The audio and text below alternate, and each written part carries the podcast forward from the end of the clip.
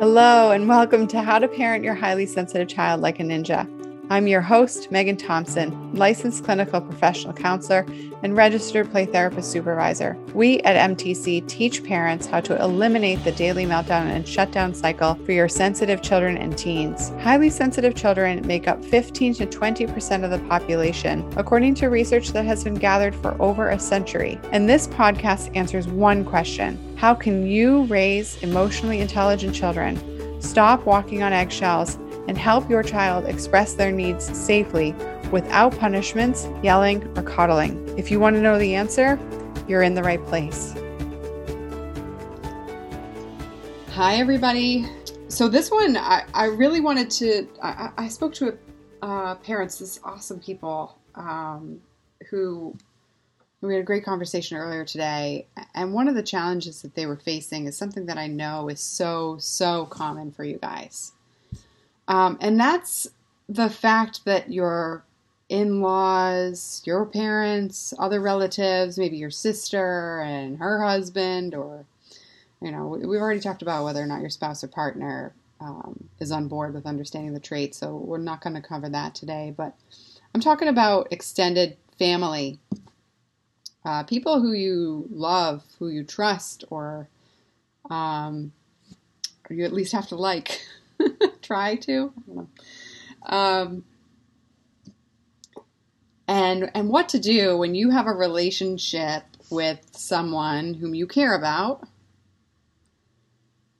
and they don't understand the highly sensitive personality trait, and so I was compelled to have this conversation today because of my earlier conversation with a couple of parents, but I know that they're not alone, that this is a thing, guys. And so for some of you, it could be very well that you've got some old school relatives and they're just talking about, you know, I'll just, you know, spank your kid or some other parenting strategy that never worked, doesn't work, isn't going to work. Research shows it doesn't work. But they, you know, these are people who, and no judgment here, right? These are just people who just don't understand that their perspective isn't freaking helpful.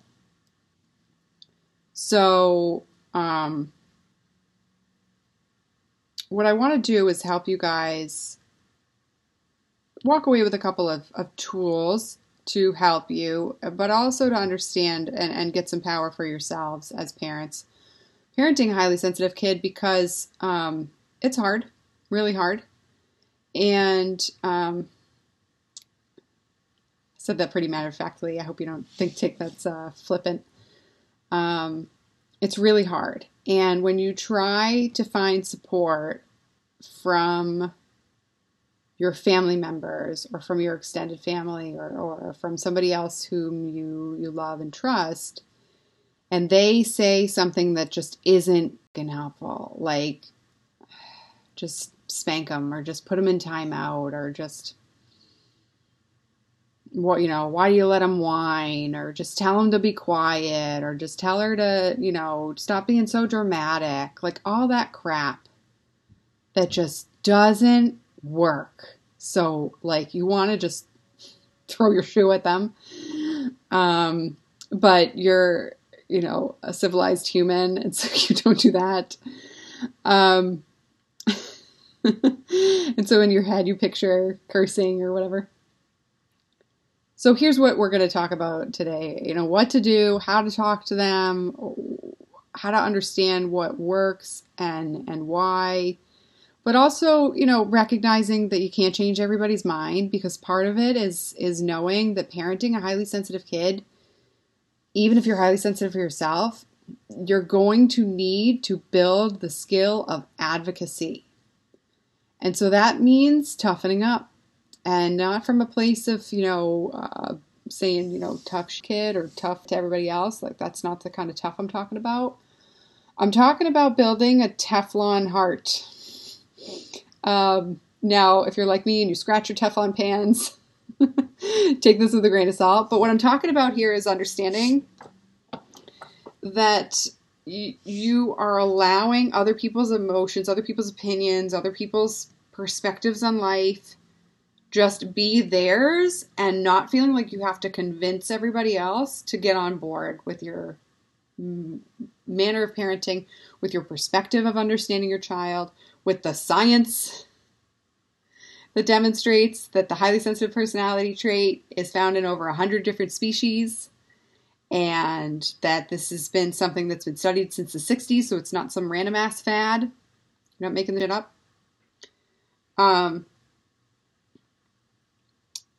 There are some people that you won't be able to change, but you can change how you relate to them, and you can change how you advocate. So we're going to talk about that today. And there are some people who you'll be able to, with information, get them to get on board. And so maybe that means that, you know, you lovingly pull up this video and say, hey, this is how I'm feeling. Are you willing to consider hearing me out? And so if you're a relative watching this next to the relative who needs you to get on board, hi, Megan, nice to meet you. I've been helping parents figure this out for the last 10 years. And, I've got some degrees as well as personal experience that help make that happen. So, and professional experience. So, they can tell you more about that. It's not the purpose of this video. Get down to business here, guys. What we're talking about is understanding that some people are born sensitive. And what that means is that for them in life, it feels like they're going through life without skin. Now think of that. If you don't have your typical body armor that keeps you from not bleeding every time you experience pain, or, you know, you get whacked, that's going to suck. And it's going to hurt a lot more than if you had skin. And so, right, I mean, it's just a fact of the matter, right? If you have no skin, it's going to hurt more if you bump, right? And so your child being highly sensitive, and if they don't have the skills to manage it and they're experiencing daily meltdowns, then your child is living life as if they don't have skin. And so if you wrap your head around that, you're on board, you're here, you're figuring out, maybe you've watched the webinar by now, you've booked a call if you haven't, I don't know why. You got to figure this out. But if you figure that out and you're trying to get your in-laws or your sister or your, you know, other loved one who means a lot on board, this metaphor is so, so helpful, because emotional skin is the ability to take in what somebody is saying and say, not buying it, I don't have to own that, you know. So say, for example, you say you can't have a cookie before dinner. Your child in that moment feels so hurt that they emotionally don't have the skin to let that bounce off of them, that disappointment bounce off of them and you know, and move on. And so what that means is that every time they feel disappointed, they are literally being like rubbed raw. It's raw. That emotion is raw. It's painful. It's a major explosion. And without skills to literally know how to build skin, it's going to perpetuate. And so, look, you can believe it. And you can choose not to believe it, but what's true, what we know to be true, is that your child's struggling. So my question to you for this, you know, for your in-laws is believing that your child is just like every other kid, just like the 80% of the world who's not sensitive, is that changing anything? Has it in the last 4, 5, 6, 7, 8 years that you've been parenting? Because if it hasn't, then why do you keep believing that belief? Guys, a belief is just something that we keep telling ourselves over and over again. It's literally, we turn it into the truth because we feel like it, because our brain thought that was a good idea. Just like people believe that working out is hard, and then they change their mind about it, and they start working out, and they start enjoying it. Then they start believing more that it feels better to be healthy. And that's a great belief. And so they keep telling themselves that over and over again. And what do you do? What do you know? They wake up, they work out. Okay. So the belief that your kid is not sensitive is just that. It's not a fact. It's just a belief. So you can help them change their mind, or you can advocate for them to just own their belief, not as truth. Okay. And build that Teflon heart for yourself. So what we're thinking about and we're understanding here in terms of supporting you in managing the opinions of others is knowing full well that you don't have to take on anybody else's opinions, especially if they're not helpful. So if your in-laws' opinion is that your kiddo just needs to suck it up, and you tried that and it didn't work, you don't have to fight that belief and then believe doubt that you didn't try hard enough in making your kid suck it up. Like, you don't have to own that. Not at all. You can decide and stay in that decision that trying to get your kid to suck it up didn't work, and so you're done with that idea. And so own that. Like, allow yourself to feel that emotion of relief in your heart, that that's okay to have.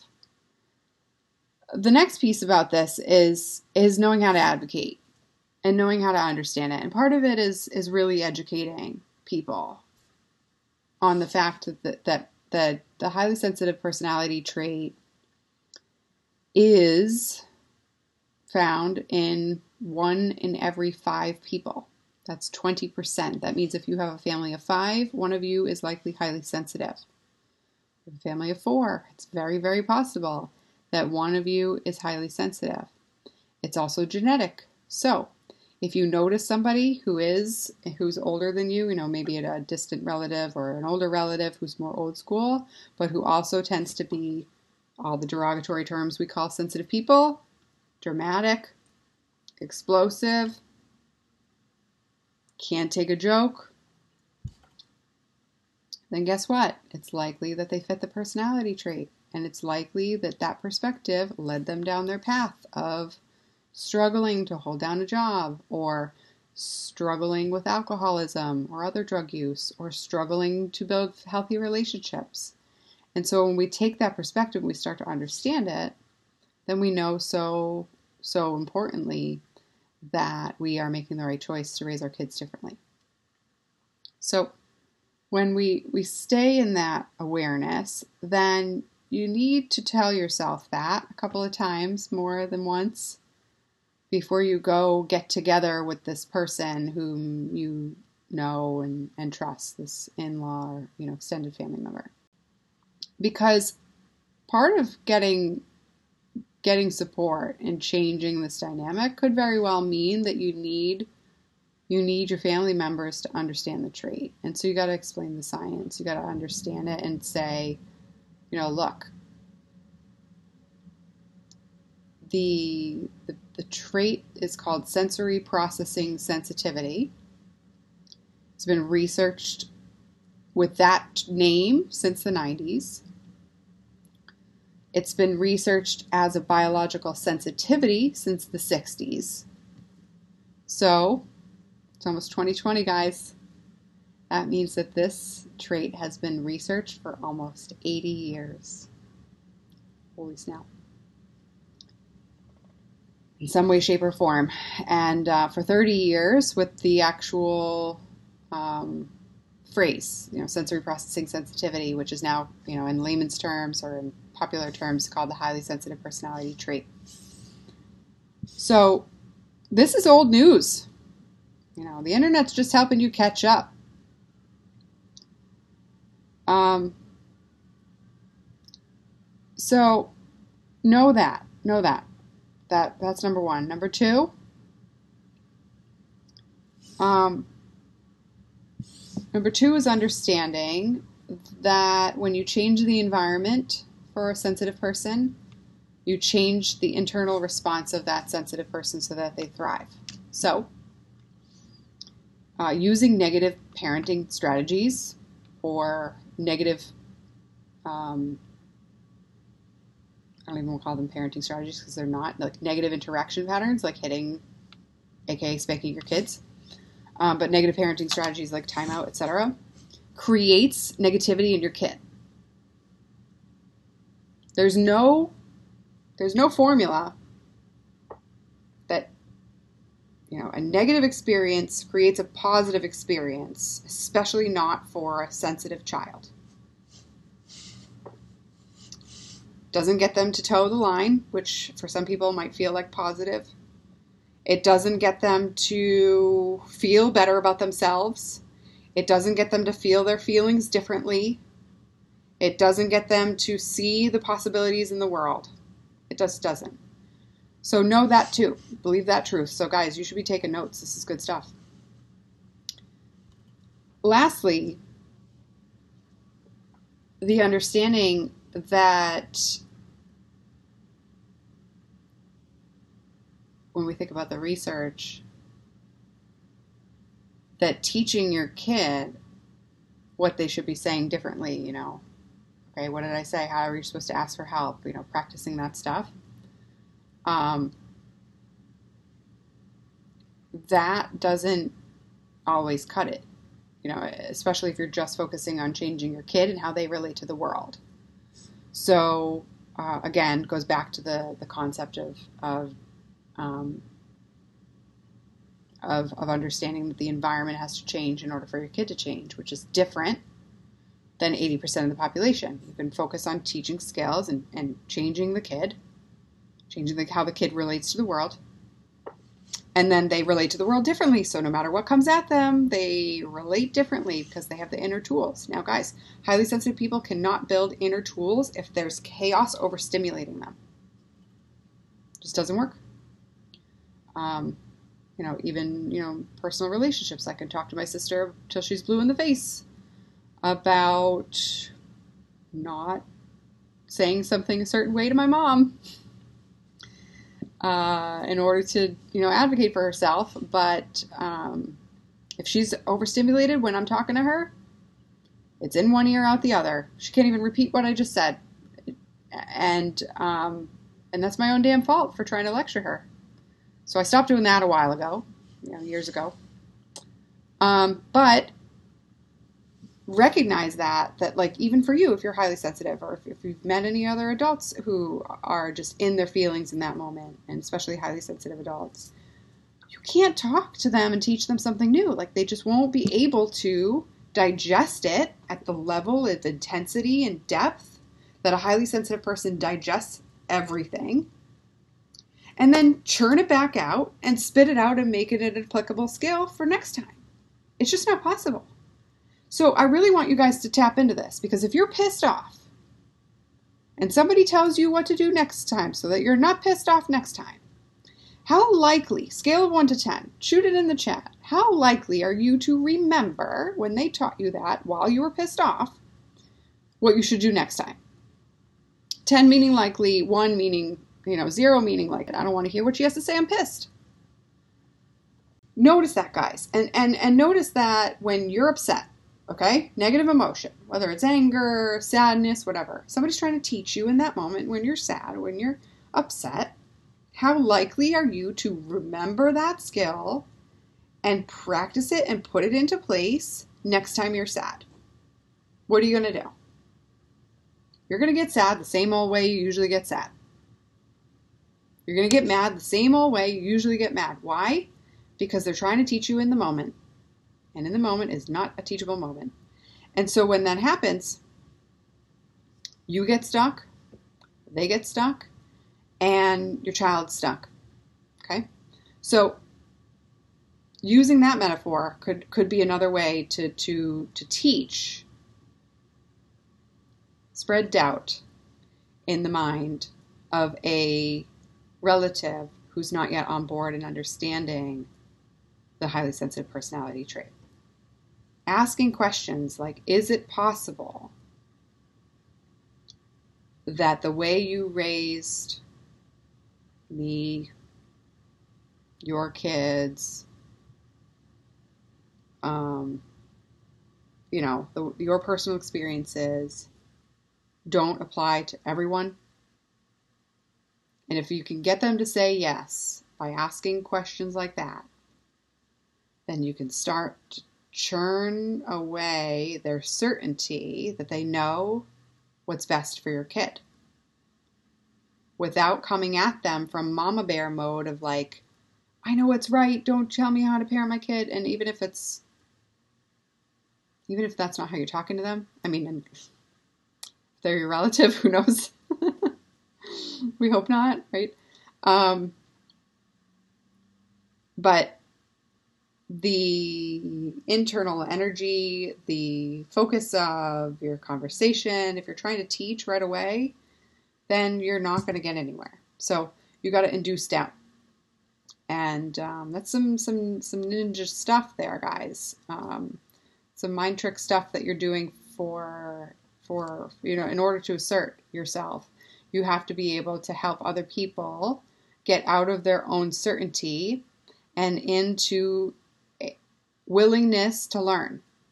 And that's not something you can do in one conversation. But if you're working with somebody who is willing to think or toy with the idea that they don't know what they don't know,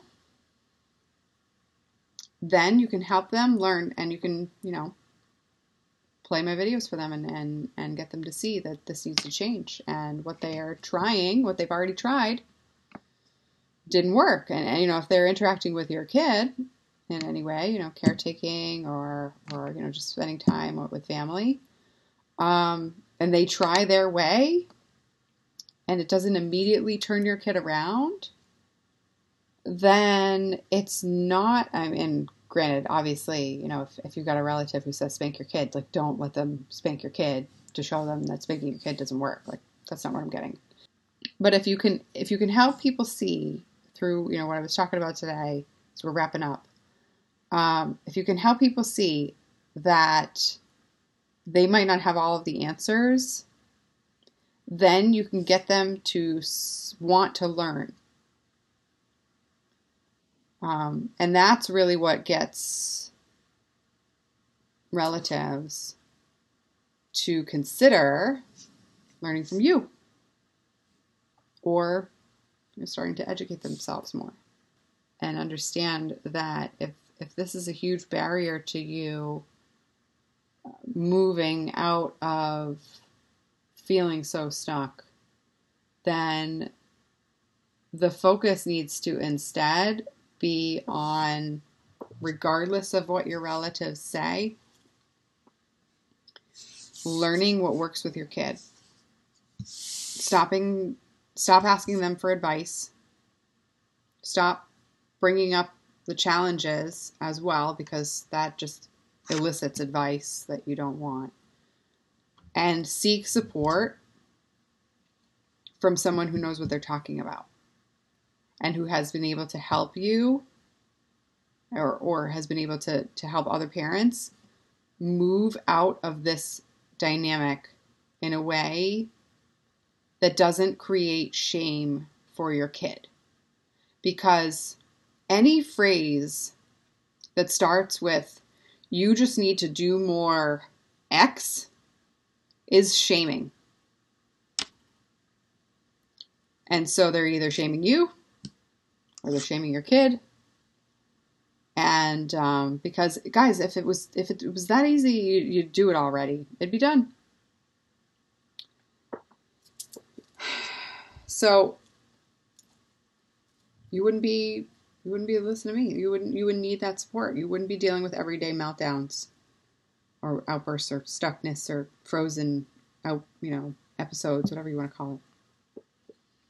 And And so to recap what we talked about, you really got to understand that part of your job is to know that if you know what works for your kid and you have a systematic plan to implement, then and you can stand in that certainty and be certain about that because you've used it or you're following or you're getting help directly from somebody who knows how to fix this problem, then it's a lot easier to find your circle of people who you can gripe to when your relatives are like pulling about what works, what they think you need to do differently.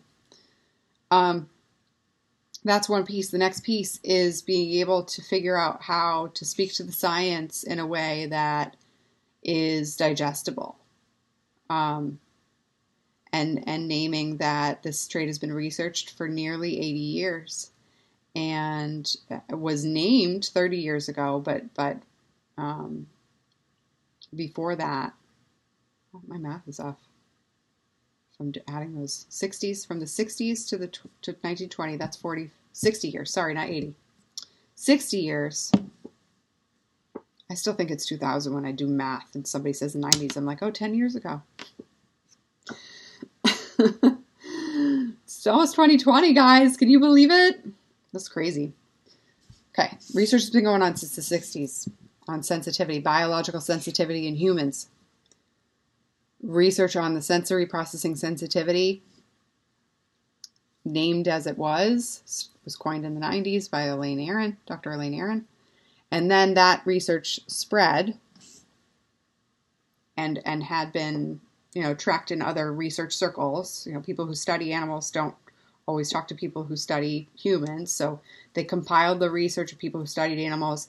They realized that sensitivity is tracked in all over 100 different species, and then people who were studying sensitive people, researchers who were studying sensitive people, found that, and then they started telling this, those of us that are experts in this field, and then, everybody's minds were blown because we understand that it's not some random, parenting name. And we understand that it's a trait that's found in over 100 different species. Guys, there are other neurological disorders that are just specific to humans. Autism spectrum disorder, ADHD, we could name more of them. Sensory processing sensitivity is found over 100 different species. Flies, other animals. I'm not going to name the list. How much more legit than in that can you get?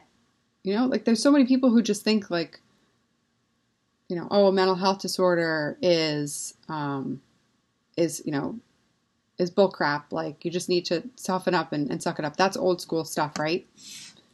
But when we're talking about an evolutionarily important trait to keep the species alive, it's like saying humans are, have two legs. We stand upright. But that's not important. That's not a real thing. Guys, our species evolved to include sensory processing sensitivity because it does something important for us. Just like our species evolved to stand upright. Sooner or later, we're all going to be crunched back because we're all going to be typing soon. And then we'll be like, that's important. We need to, zap our brains into the computer. That's another story. Our hip flexors are getting tighter, whatever. But guys, the species evolved and kept this part of the trait.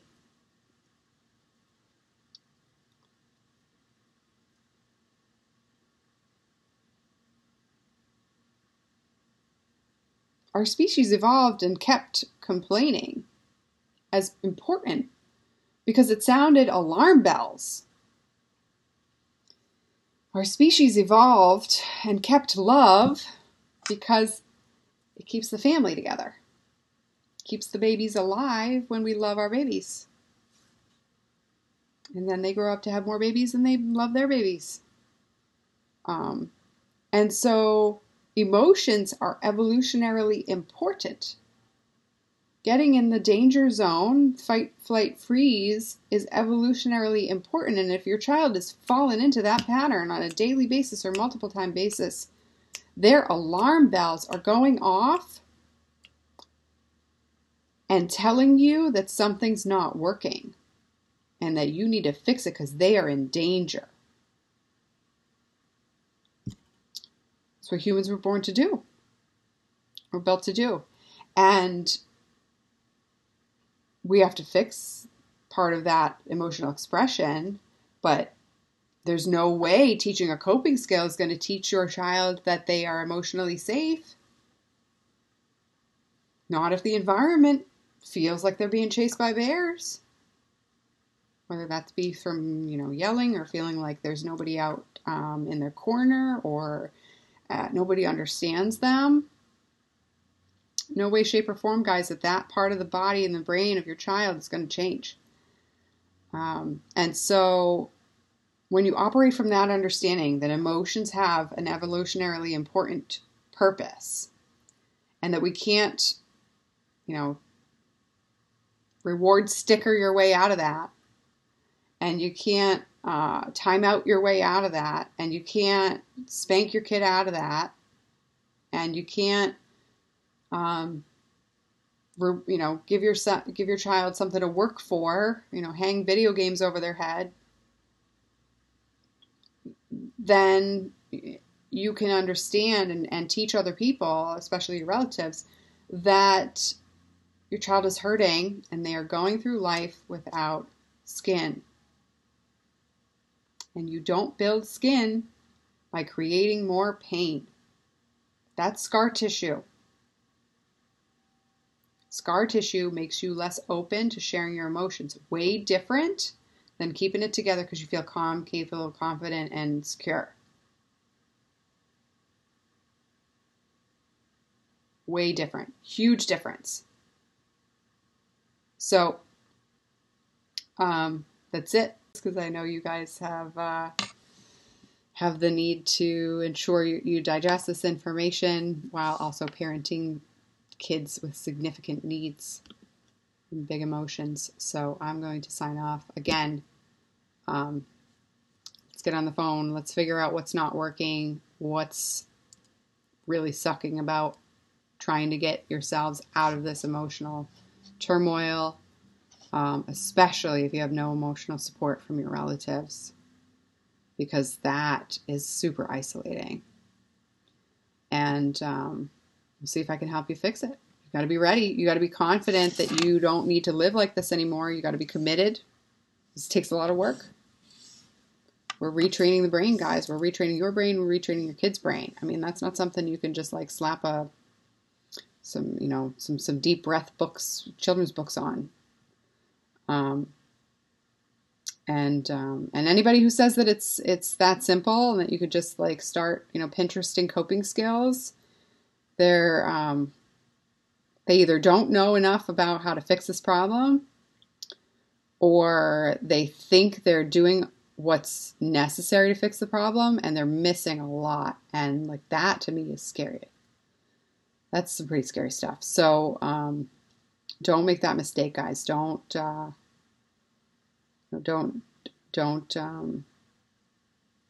keep living like this.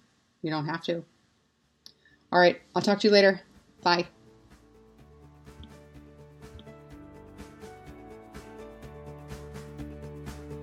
Thanks for joining me for this episode of How to Parent Your Highly Sensitive Child Like a Ninja. We release a brand new episode every week, so be sure to click subscribe. If you like what you've heard and you're interested in hearing more about how to eliminate the meltdown cycle, I invite you to check out our free masterclass where we cover the 5 steps our clients use to eliminate the daily meltdowns. You can register for the next training at meganthompsoncoaching.com/5steps. That's the number 5, STEPS. meganthompsoncoaching.com/5steps. Have a great day.